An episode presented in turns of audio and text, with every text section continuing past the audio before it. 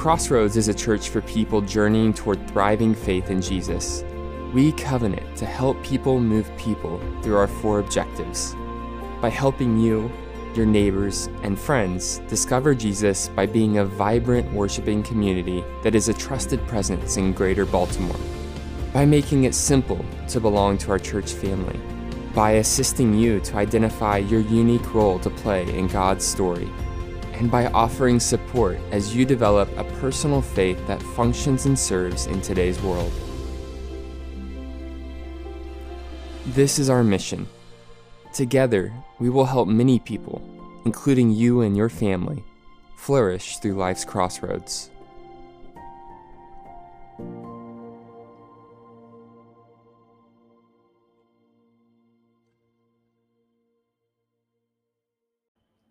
Good morning, Pastor Jake. Good morning, Tim. How you doing? I'm doing pretty good. I'm so excited about continuing our conversation around Advent. And uh, this week's guest really, really got me excited.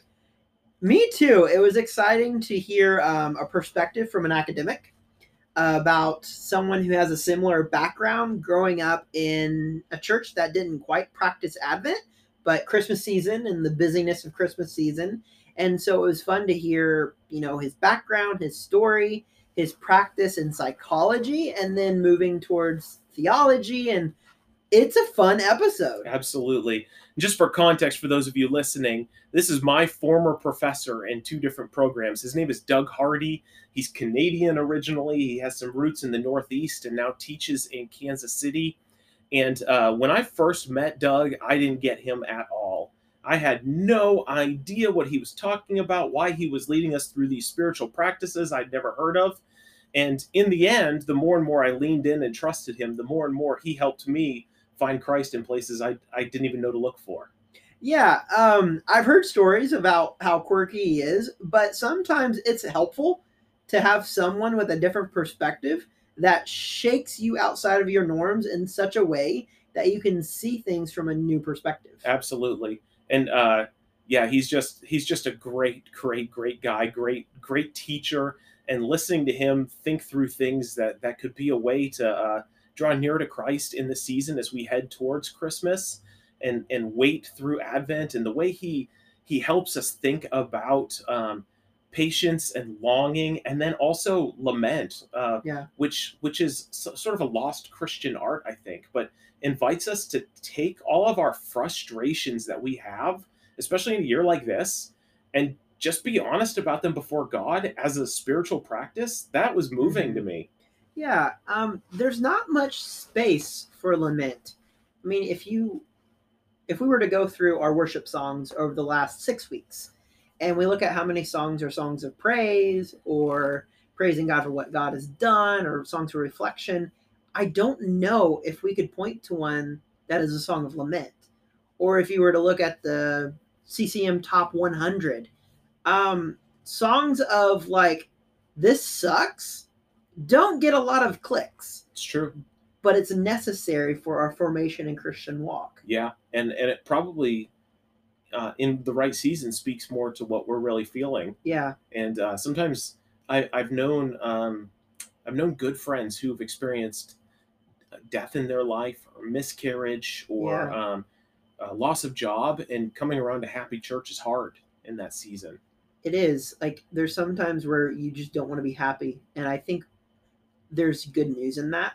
Um, because when we read scripture, especially if you go to like the uh, the Psalms, you see um, raw honesty of how I am not okay, and God and being honest with God about not being okay, and in the midst of being honest and sharing what is actually going on, um, healing can begin. Yeah, absolutely so. And so there's some practical ideas in this episode. Um, there, there's, there's, we just walk through why it is we should celebrate Advent, how it is we can celebrate Advent. He gives a couple of two minute ideas, which I think are just great practices, right? I mean, yeah, like, you could do anything for two minutes. Yeah, absolutely. And so my hope is is that uh, that you lean into this uh, episode and um, and learn something from it. And before we get started, I, I, want to make sure that you know that that Doug has been to our congregation, our church before. Jake, I don't even know if you know this, but within about one calendar year ago, he was here leading district pastors in how to help help disciple their congregation, and he actually uh, recorded a radio episode for Moody Hmm. Radio in your office No way. before you got here with Ed Stetzer. Okay. So Doug has been here.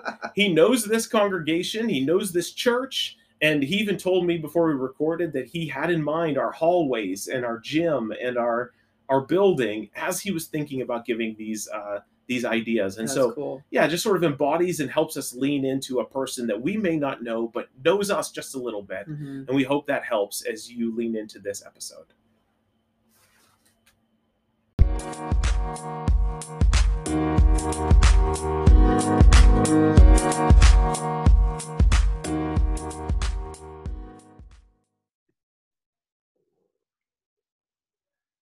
Well, hello and welcome to our Crossroads podcast, Through Life's Crossroads. Today with me, I have a friend of mine and a former professor, Dr. Doug Hardy.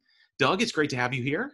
It's great to be here, Pastor Tim. Thank you so much. Excellent. You were my uh, professor through two different degrees that I took. The first being my Master of Divinity, and second my uh, Doctor of Ministry. And so um, we're gonna we're gonna make sure that you don't have too much time to tell bad stories about me to the people that I pastor. But you've known me since I was pretty young, and uh, seen uh, seen some develop in my life, and I thank you for that. The work that you've done to to help me. Well, you're most welcome. You were a glutton for punishment, taking two degree programs where I taught. That's true.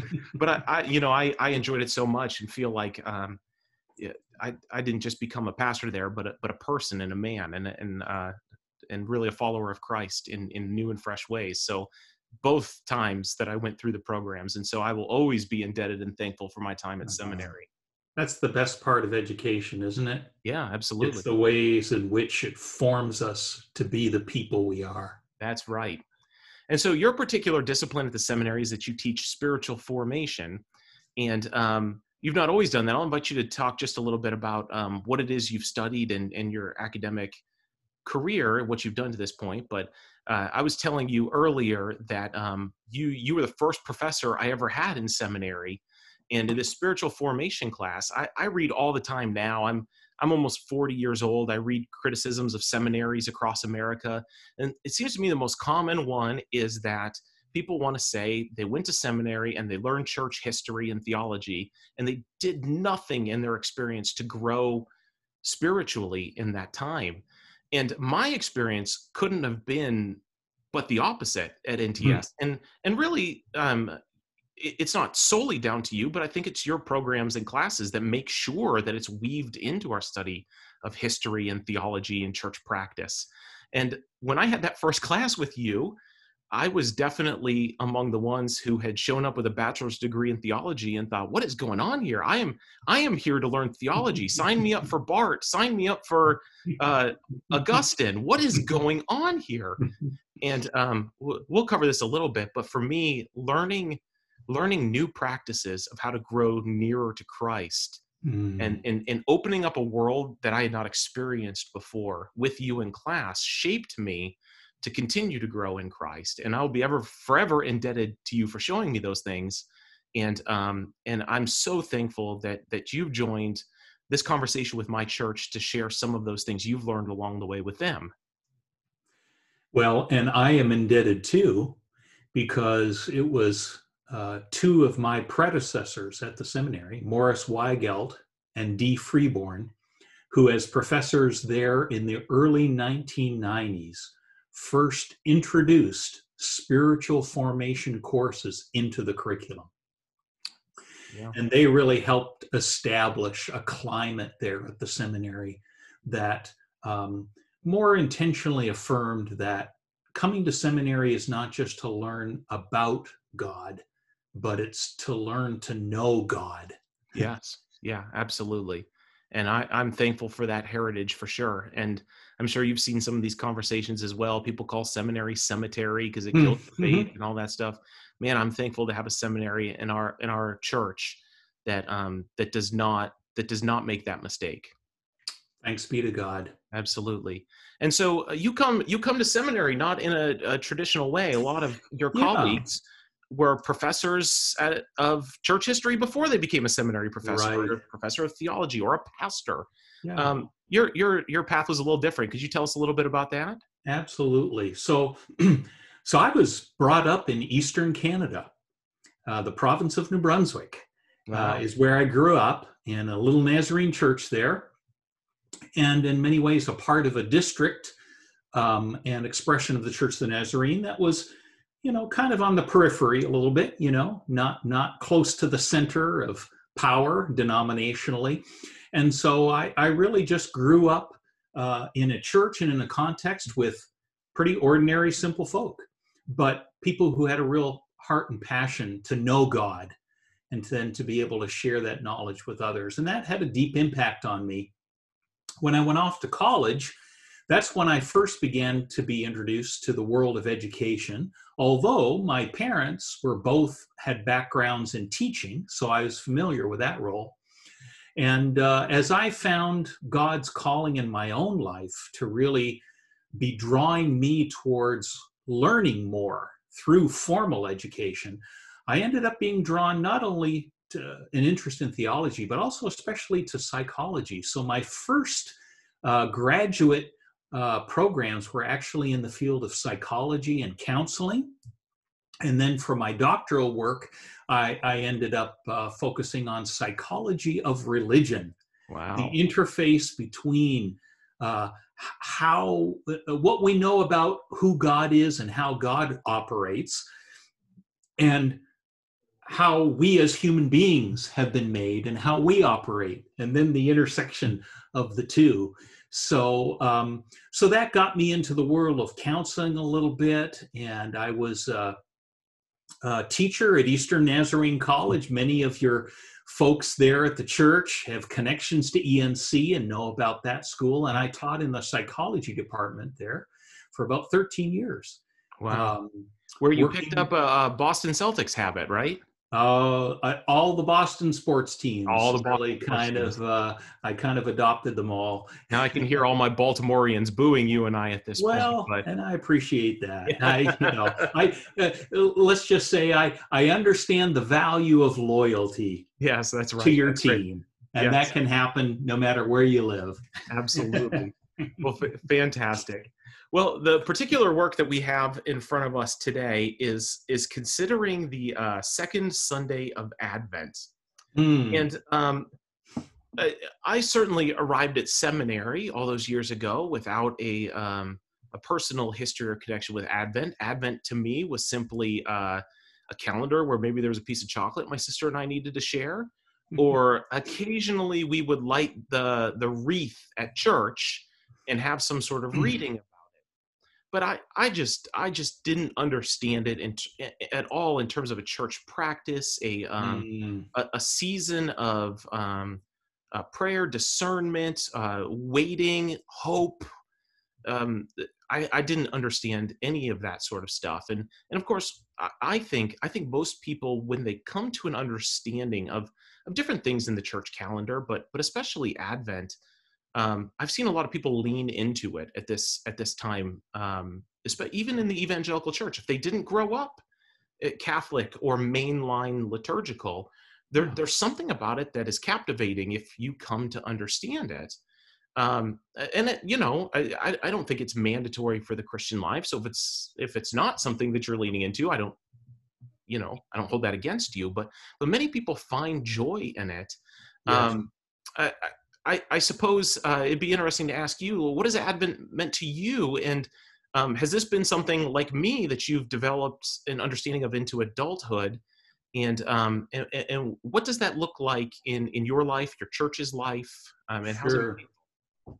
Yeah, well, it definitely has been a later later in life thing for me as well. So, um, in the in the church that I was raised in, um, Advent would not have been a word that was we were even familiar with, and so it's something that uh, I've come across uh, in my own learning across the years. But, but you know, I think I think the reason why there are many Nazarene churches and other evangelical churches now that are are observing some form of Advent, I think the reason is because there's been a sense that we want something more. Um, what what the what the commercialized secular culture gives us at Christmas is not satisfying. Yeah. So there's a sense we need more, and even within the life of the church, you know, um, I, I remember, uh, especially growing up, being a kid in the church, there was always the Christmas play. Yeah. you know, the choir prepared a special musical. So when you hit December, you know, there was this flurry of activity to prepare and get ready for these big Christmas church events, which were really very special and had a lot of impact. But there was often this sense of it came and went so quickly. And so as Christians and as as members of churches, there's there's often just this sense there's got to be more than this, right? Yeah. Yeah. And- So so I think that has opened us up to understand that oh, this Christian tradition of observing Advent kind of expands our experience of Yeah, of. Christmas in the faith. That's really helpful to hear that too, because um, I I don't think I hear it as much anymore. Certainly don't hear it in 2020, but just pastorally, I would I would hear people talk about their exhaustion in December. One more party, one more kids event, one you know, and um, uh, yeah, it's really interesting to think about. Maybe one of the reasons that it's landing is because it's it's it's something that's meaningful, but not something that demands more exhaustion out of you or more busyness. Quite the That's right. opposite. Yes, and in fact, if if Advent and the observance of Advent just becomes another thing to do, if it just adds more stuff to check off on our to-do list or becomes more demanding, we're, we're not going to be drawn towards it. We're, we're probably not going to stay with it. But the good news is that the tradition of Advent practices actually prepare God's people to be more ready to celebrate and live into the good news of Christmas. Yeah, that's right. Absolutely. And um and and I, I do find that people appreciate that. I, I also would say that um there's something there's something um maybe I'd say less terrifying about the way we talk about the second coming in Advent Mhm. than, than some of the um 70s, 80s, and 90s sort of motif of thief in the night and uh, this sort of like great fear of the day of the Lord, where am am I right? Am I okay? But there's some the Advent thinks about the second coming in a way that's sort of saying, here are my anxieties and fears, and I place it before the one who will return, and, Yes. and hope that we find find love and hope and joy and peace that come over that, as opposed to fear and checks and Yep. And and and that invitation I think is is a, is a much healthier um, you know, I was just talking about this with someone today. Like, we we don't need to erase the idea of God's judgment from Scripture, but we also don't need to overemphasize it as something to the point that it draws us into fear only. Right? Advent invites us into into more of an excitement and an anticipation, if you will, uh, for for the second coming. It does. It also it also reconnects us with our deep identity as God's people across the centuries and across cultures. So um, you know, you you've been naming some great feeling words that I think are really important to explore during Advent. You know, our our hopes, our fears, you know, our anxieties, our longings, our desires. That that's the territory of Advent. And as Christians, even though the focus of Christmas is Jesus Christ, right?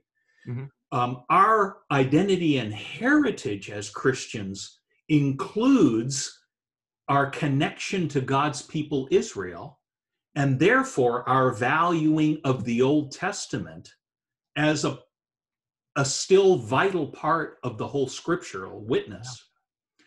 So Advent is, is a really good time before Christmas to tap into those great Old Testament passages that alert us and remind us again of the centuries of longing and waiting for the Messiah. Yeah, absolutely. And um, uh, uh, just just pastorally, when people are hurting, when they're at their absolute worst, we'll eventually get to questions of what we call technically theodicy. Why mm-hmm. would God not act on my behalf? Why would God let this happen to me?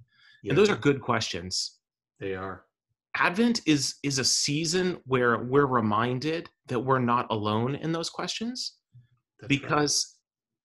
There's no good answer that we're going to come up with in 2020 as to why God waited 400 years between testaments to speak once more and his word be Jesus Christ, as we're told in John. Yep. There's no good answer for why God waits 400 years in the way we tell time. Yeah. And the news that he brings is the best news that we've ever heard. And he does it on the back end of 400 years of silence. We can't answer that question, but remembering that, I think, can help us wrestle with the questions of of waiting that we have now. Why won't god cure this cancer? Why why won't god take my dad who's suffering? Why why why did god let my child die? You know these questions are terrible it doesn't answer it but it reminds us that we're grafted into a story where where god has made people wait before for answers but the answer is jesus and when when that appears that's right we give new lenses to see it all. Yes. So so maybe we could say that um, a, a fundamental biblical theology that underlies the observance of Advent is this: we believe in a God who comes again and again and again, but we do not control how and when God comes. Mm, that's perfect. Therefore, our trust in God, our faith, is not based on certainty around all the specifics, but rather a confidence that it's okay to keep waiting. It's okay to long and to desire and to hope. Absolutely. And the wonder of this is that it's it's practicing these um, these dispositions, which sort of leads me into into one of the things I want to talk to you about, it particularly because of um, what it is that you teach and um, and and how you've shaped so many ministers in our tradition to to think about practices. Um, if we become a people, you don't come to these realizations that that you're just talking about simply by reading the Bible. I suppose you can, but it takes real life to learn to trust mm-hmm. God as well. It's one thing to read that God is trustworthy and that God has been trustworthy to the forefathers of our faith. It's another thing to practice trust and to embody it.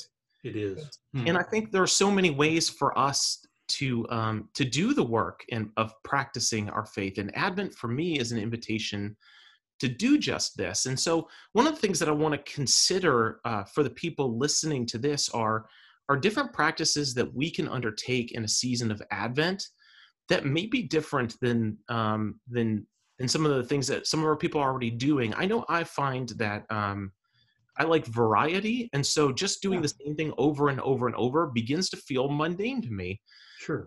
I also mentioned that I'd talk a little bit about some of my story of having you in class, and um, and and what I learned personally, I, I'm wired to be just an unbelievable extrovert. I'm just almost off the charts extroverted.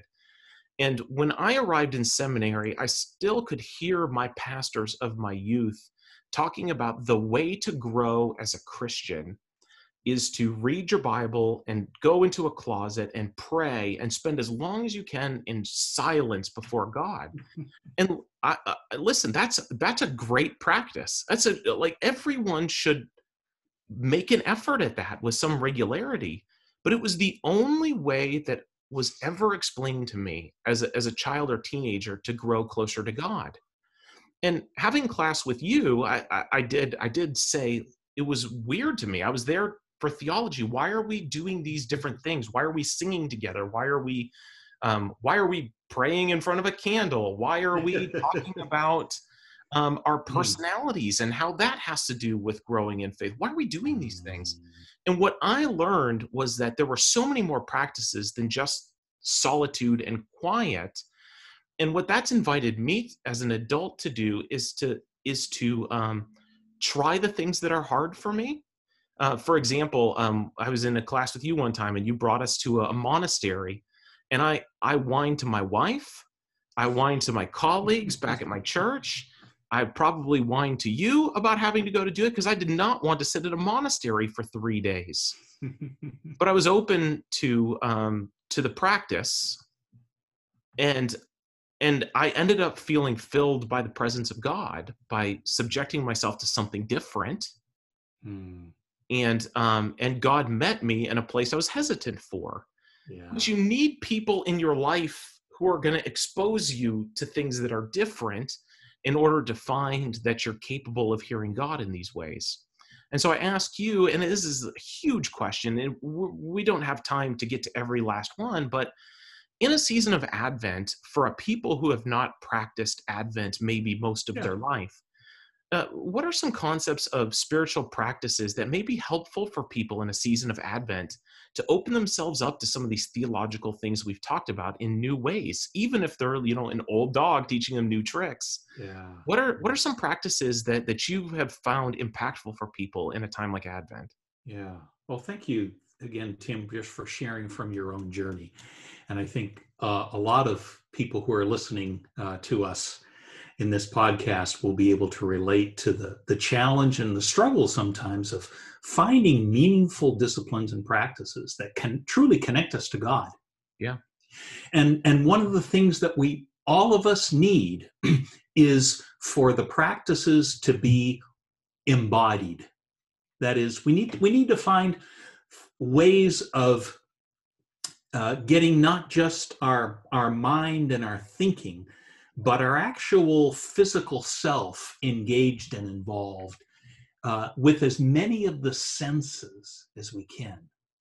Yeah. Right. This is one of the reasons I've always loved sports is because you have to be Yeah. thinking on the field, but you're you're making you're you're you're training your body to match your ability.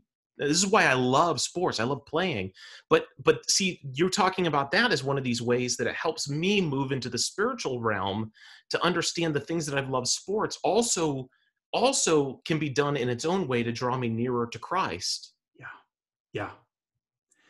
Well, let me make a couple of suggestions, and, and I'd certainly welcome for you, Tim, to jump in and, and add uh, to things that come to your mind as well. Um, let me f- suggest as a, as a starting place, I think it's helpful during Advent to have a practice or two that helps you focus.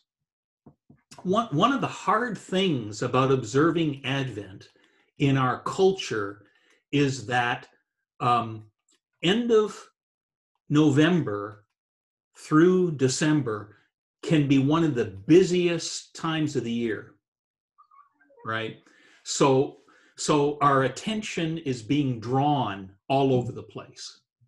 We're, we're very active, and and that can be that can lead to us feeling very fragmented or harried.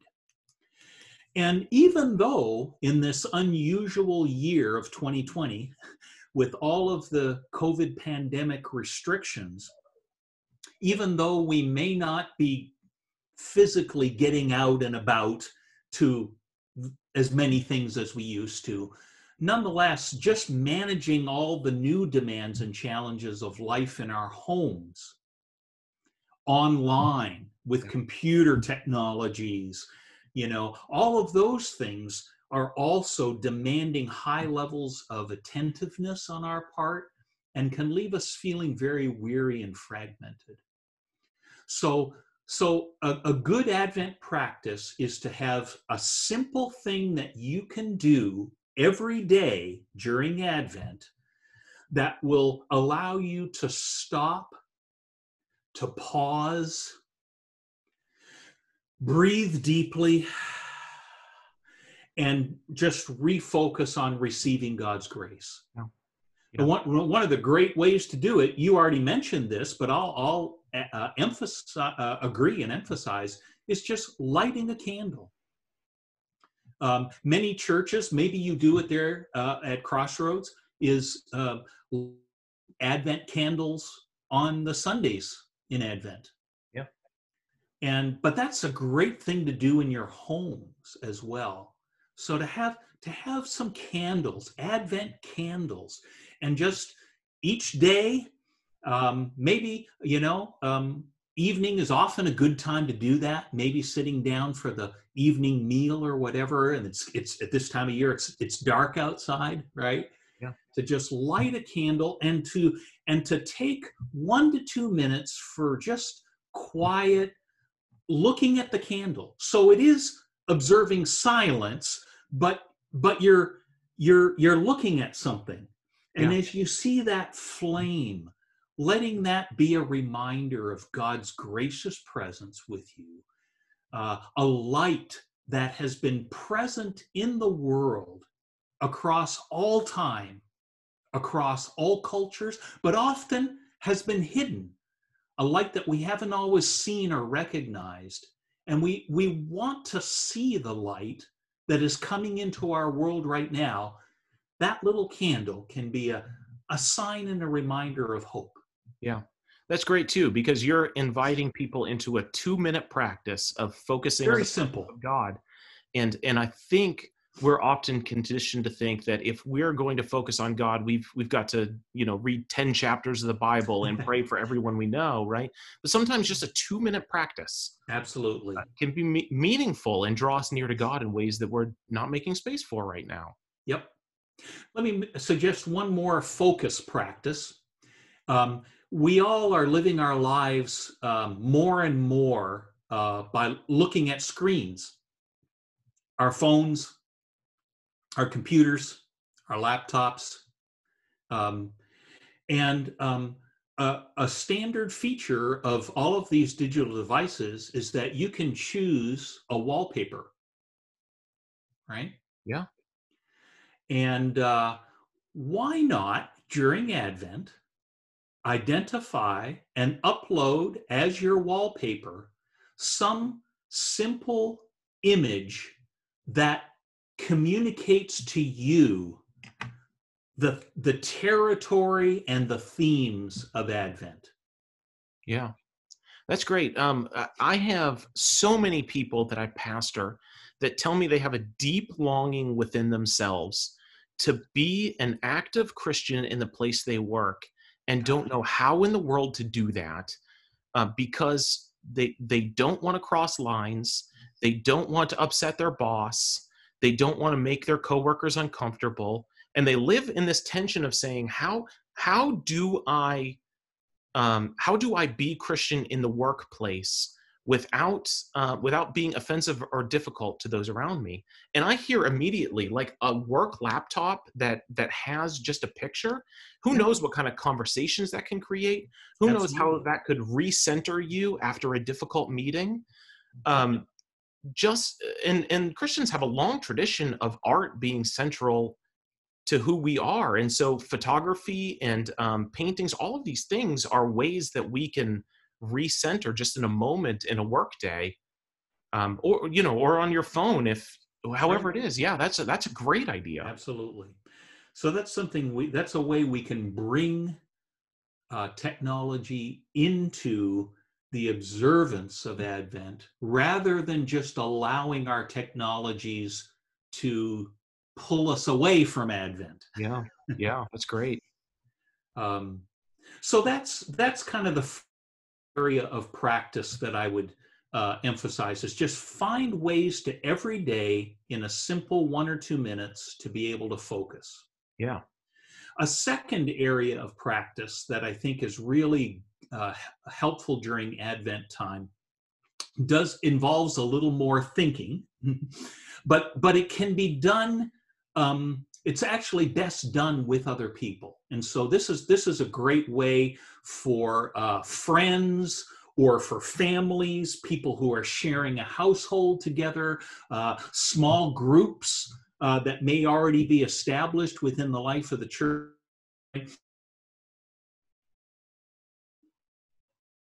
And this is to um, experience.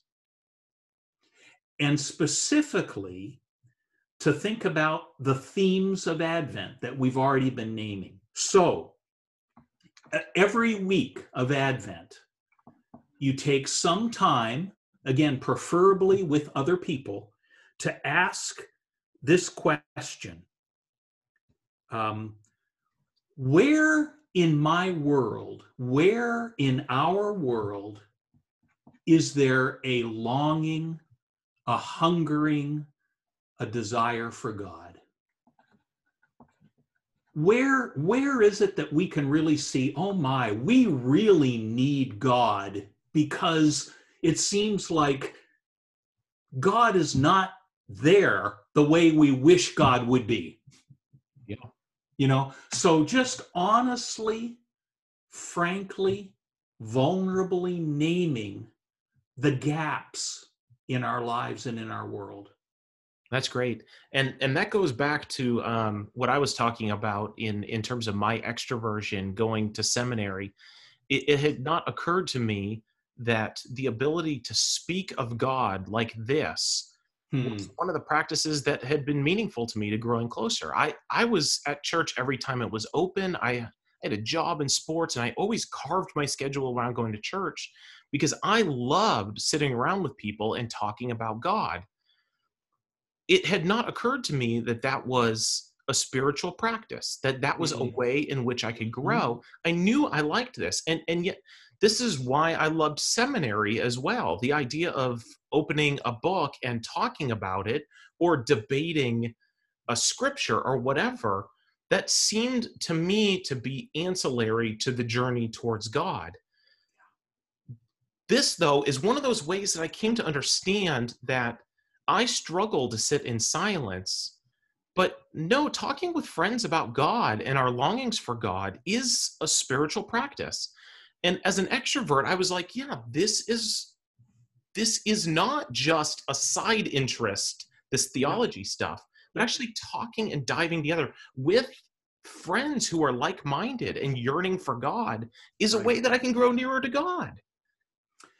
And we are living in a unique time of human history uh, that actually gives us opportunity to do this um, in some pretty profound ways.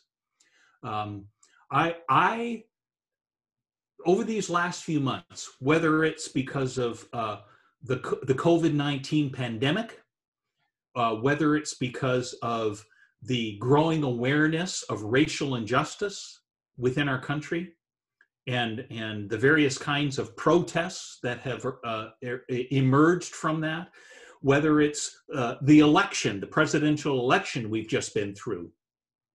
Uh, in any of those three major scenarios, you know, that have all kind of converged on us in 2020, I have heard more complaining over these past months than I can recall in any recent time. Um, and by complaining, I mean things like, I can't believe that fill in the blank. Yeah. Yeah. Um, oh my word, why is it that I have to fill in the blank? Um, boy, I really wish things could be different in this way. That is, that's a normal kind of a human way that we respond to difficult circumstances. What Advent invites us to do is to take that very natural human tendency that we have to look at what's going on in our circumstances and complain, Yeah. to take that and to bring it into more of a prayerful posture where we aren't simply talking to ourselves, but we're actually begin to talk to each other and talk to God about it, which then becomes what the psalmist calls lament. Yeah, yeah, it's great. A great uh, great practice rooted in scripture which you know i i mean i, th- I think that's another thing that i that i was raised with was you be real careful about complaining to god. God is god is sovereign. Okay sure yeah but right right buried in scripture is is whole sections a whole book about um intentional lamenting to god. Right. and man that's that's that's a practice that we have lost so poorly um, I, I try to remind people fairly regularly probably at least twice a year in my preaching that that god found his people enslaved in in egypt according to exodus because he heard their groaning not not because they were praying prayers not because their priests were uh, offering sacrifices on their behalf but God decided to act because he heard their groaning. And that tells me that groaning is an effective prayer. it is. Yeah. Yeah. So say say one of the families in you know say uh, it'll be more than one. Several of the families in your church would have teenagers in the home, right? What what might it look like as a part of a, a, a simple Advent practice in the home to give an opportunity for teenage kids to to lament what they've lost in their school experience this year. Yeah, yeah, absolutely. And to, to, to not not just uh, whining and complaining, right? But but to actually say, you know, your your voice of naming your losses is important, and we want to hear that. And let's raise that together before God yeah. asking God to bring a better future. Because that's what God's people, Israel, were doing for centuries, right? Yeah. Acknowledging that the world for them as a people was not turning out the way they thought it was going to be. And they wanted God to bring in a better, more hopeful, brighter future. Yeah. Yeah. I think there's many aspects of our life uh, these days in our families, in our schools, in our communities, in our nation, in our world where we're, we're, we just wish for a better future than what we have right now. That longing and desire is exactly what Advent invites us to give time and space to get it out. Yeah, that's great and um and w- what i like we had a uh, child psychiatrist on this podcast a couple weeks ago we were talking about parenting through the pandemic ah. and she ah. she mentioned just this not connected with a spiritual practice but she said you know your kids have lost something let them let them t- let them talk about it and resist the urge to fix it it's not your job to fix it and you've taken this a step further and and i really want to double this down for parents who are listening don't simply try to fix it for your kids. Nope. Um, you are not your child's Messiah, right? but teach them the practice of taking their longings and hurt and giving it to God, because that's no matter how close we are to God, we may see ourselves as a marginal Christian or a great Christian. This is a practice we can hand our kids that when you're hurting, turn to God and be not afraid to tell the truth. That's right. Well, and and I I should mention here too. Um, again, many many youth already know this, but um, t- two great musical traditions that come from the African American community can be a real um, can be great tools during Advent. One, uh, the blues. Yeah, yeah. So think about the the blues as a musical genre that gets us in touch with deep feelings of sadness, hurt, longing, loss. And, and then the more current uh, is hip hop, which, which um, has become, especially for younger generations and multiculturally oriented kids, uh, hip hop gives voice to hard truths. Yeah. That often don't get spoken um, about the, the real hardships of living life in this world. Yeah, absolutely. So, so music can be a great uh, tool for helping us with this Advent focus. If we're willing now now this is a challenge sometimes for those of us who are um, used to being at church on regular basis where almost all the music that we're exposed to is praise songs right, right. Which nothing wrong with praise songs uh, but but that um, pr- uh, music of praise and and affirming all the good things that that is about naming the ways that god has already come. And that's an important part of our faith but it's not the whole picture right? Right. As as the apostle paul reminded uh, the the very first churches um, god's presence with you god's coming to the world uh, God's recreating, making creation new. It's something that is both already happening, but not yet fully realized. Yeah, absolutely. Right? So, praise music helps us to tap into the already aspect of our faith, and that's important. But uh, lament, uh, the blues, you know, that those kinds of uh, musical streams remind us of the not yet aspect of our faith. And Advent is a, like Lent in the spring, yeah. Advent is a time for the not yet. That's fantastic. And I, I've not made that connection on my own in that way, but that's that's just brilliant. And so we've talked about some practices. We could do this all day, and I so appreciate those practices. But I wanted to draw this to a close, talking particularly about the second week of Advent that we're just coming out of as this is being listened to. And that week is talked about as the week of peace. We light the candle of peace. Um, the um, the scriptures that that we have for this Sunday that we preached on are about peace. Um, here's how I struggle with that. And I struggle with this as a pastor, so I, I, I can't even imagine what it what it's like as someone who this is this is maybe the second time they've ever seen Advent even practiced at their church. Mm. But what in the world do we mean by peace? Mm. And you know, Jesus is the Prince of Peace. I can accept that.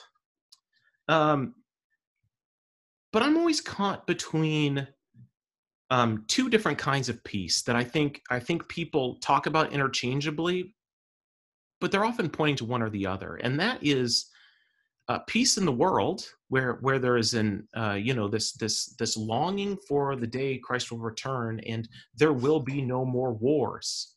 Mm-hmm. And then also this idea of inner peace, where my life is at peace. Um, I have a hard time controlling peace in either of those regards. I am a victim of my circumstances far more than I wish that I was my circumstances are not always battling in my favor as much as I wish they were. And the idea of um, genocide ceasing and um, uh, angry tribes at each other and our our own military involvement. My dad was a military man, and yeah. nothing, nothing as a child brought me as much grief or late nights as worrying that my dad would be called to war. Yeah um, this idea of controlling peace or even being an agent of peace seems so far beyond mm. my capacity, both internally and externally. And yet we talk about it as a Christian theme, and rightfully so. It's biblical, right? So, what are we, in in your estimation, what are we talking about when we talk about peace? Yeah. So, in in light again with this important distinction between Advent and Christmas, they're not the same thing.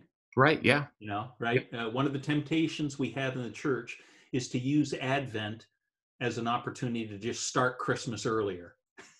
Yeah. Yeah. right. So we want to jump right to the already and and not stay with the uncomfortable tensions of being in the not yet. So when it comes to peace, and and really this is this is going to be true for for each of the traditional four themes right you've got hope peace uh what's joy love yeah. right so so by taking those four words and making them a focus in Advent, the focus is not so much on their fulfillment as our need of them because of their absence in our world. Oh, that's great. right? So so so we long for peace because we don't have it. And and like you say it's not just something you know sitting there on a shelf. We just have to grab it. Um, uh, the the reality is that peace internally and externally is not within our simple control and it's not going to be the result of automatic natural human ways of being. We really need god to be at work in us and among us as a community for peace to emerge so the first step in being a peacemaker is to become honestly, I mean, brutally honest about the ways in which we are violent. Because that that's that's what kills peace, right? Yeah. Yeah. The- you know uh, and and so um how am i how am i violent towards myself um how am i violent towards the members of my family and, and of course we're not just we're not just talking about um outward physical violence yeah. I I although have is an issue and a problem in our culture Yeah, right? yeah. I don't have I don't have anyone who's been convicted of murder in my in my congregation yet. But but i can i can be violent with my words Yes, absolutely. um, I can be violent. Oh, you you talked about silence before. I can be violent with my silence. hmm Yeah, absolutely. Uh, Absolutely. And sometimes our words like um, if if someone if someone stabbed me tonight, chances are I'd be pretty healthy in about six months. And and yet, um, as a pastoral counselor, I have people who are still processing words used by a parent 25 years ago. Yep. So um, so yeah, you- this is this is right on to understand violence not simply as physical. right. Um, and, and and so, you know, uh, the, the the dual focus of the Christian is is always paying attention to what's going on in my body, in my heart, in my mind, right? While at the same time paying attention to what's going on in the world around me. Because there's always a, a connection between the two. So I I need God's peace in my own heart, in my own body. I mean, I need to become I I read a wonderful quote just the other day. I need to become myself the peace that the world needs, Mm, yes. right? So so I've got my own violence that I need to work on. but it's not just about um, it's not just about me becoming comfortable and at ease with myself as if that in and of itself is the end goal i want to become more peaceable in myself so that i can help bring that peace to my neighbor Yes, absolutely. Yes, that's great. and to the places of conflict in our world Yes, absolutely. And and one of the things that I think is so difficult about living in our age right now is uh, let's say you're reading a, a, a generic Old Testament text today, and you hear a story of war. War, war, um, war was when war rolled into town in the Old Testament. Mm. One of the things that I think is so disassociating for the human mind is to be aware of every conflict in the world because it's on our evening news and there's no end there's no end to being involved in every murder in your city every war in our world, every, every act of newsworthy violence is brought to our living room. And so we are, I, I don't know if we're becoming um, more numb to it as much as we are like becoming so aware of it that ever doing anything about it seems monumental. Well, it can be paralyzing, right? Yeah, yeah. And and so so it's it's really interesting to to just to think of this duel as this longing for peace, recognizing there's not peace, and and bringing that you know first is lament, saying this is this is not right. Like um, Baltimore, the city where our news is from, I, I live 20 miles outside of the city, but it's it's constantly setting records for murders, right? And you, you can either say Baltimore is dangerous, I'm never going there, but that doesn't seem like the right Christian disposition either, does it? So, how do we not become so affected that we say, "Oh, this is never going to get solved"?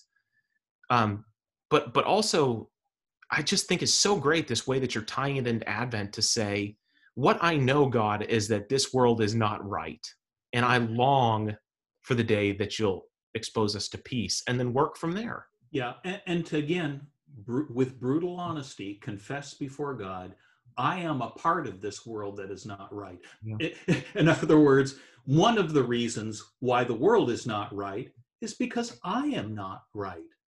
And, and by that, I'm not saying you're a bad person Yes. or that you're not a person of worth. Every single human being in this world is a person of worth, deeply loved and valued by God. But we are all also broken. Mm-hmm. yeah and, and i think i think too that i find um, both in my own life and then others that i pastor as well is that when we can come before god with that honesty of our sin that brutal honesty that you're talking about and we find that god doesn't operate in the way that our human relationships do that we we are not exposed before god in a way that makes us feel less like we might if we were to just walk up to our next door neighbor and confess all the ways we've been violent right but with God, we confess and we expect to be treated the way that we treat each other. And what we get is grace and restoration. And even that makes this process all the more meaningful. Our honesty before God creates a different result and understanding of who we are to God than than continuing our practice of hiding our sin that we're so mm. accustomed to doing. Yep. And God's grace is is all sufficient.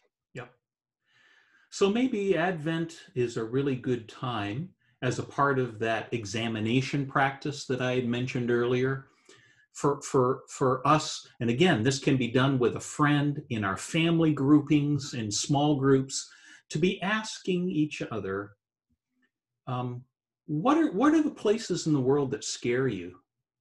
Uh, who are the people um, what are the situations where you're not sure that you can be safe um, to, to, to be able to begin to honestly name those and and and and name them then as these are places that need more peace.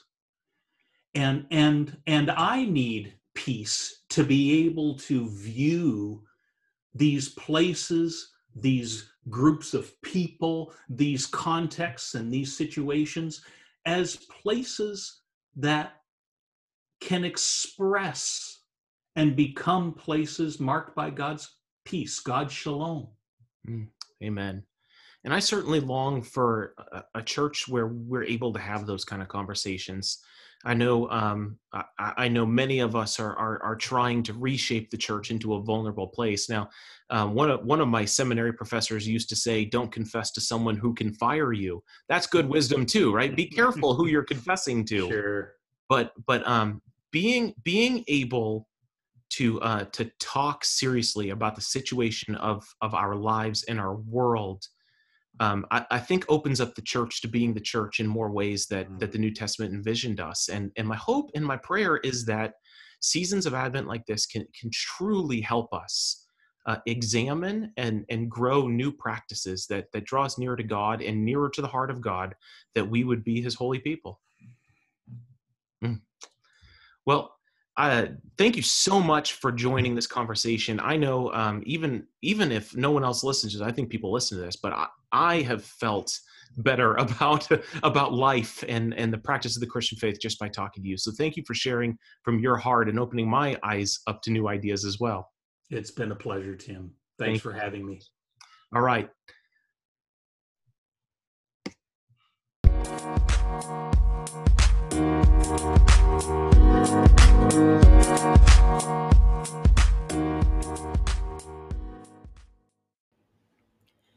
Thank you for joining us for Through Life's Crossroads. This has been a ministry of Crossroads Church with Pastor Jake and Pastor Tim. We encourage you to continue to engage with us online throughout the week on Facebook at Crossroads Church of the Nazarene and also on Instagram, Crossroads Naz Church. Thanks for joining us for this episode.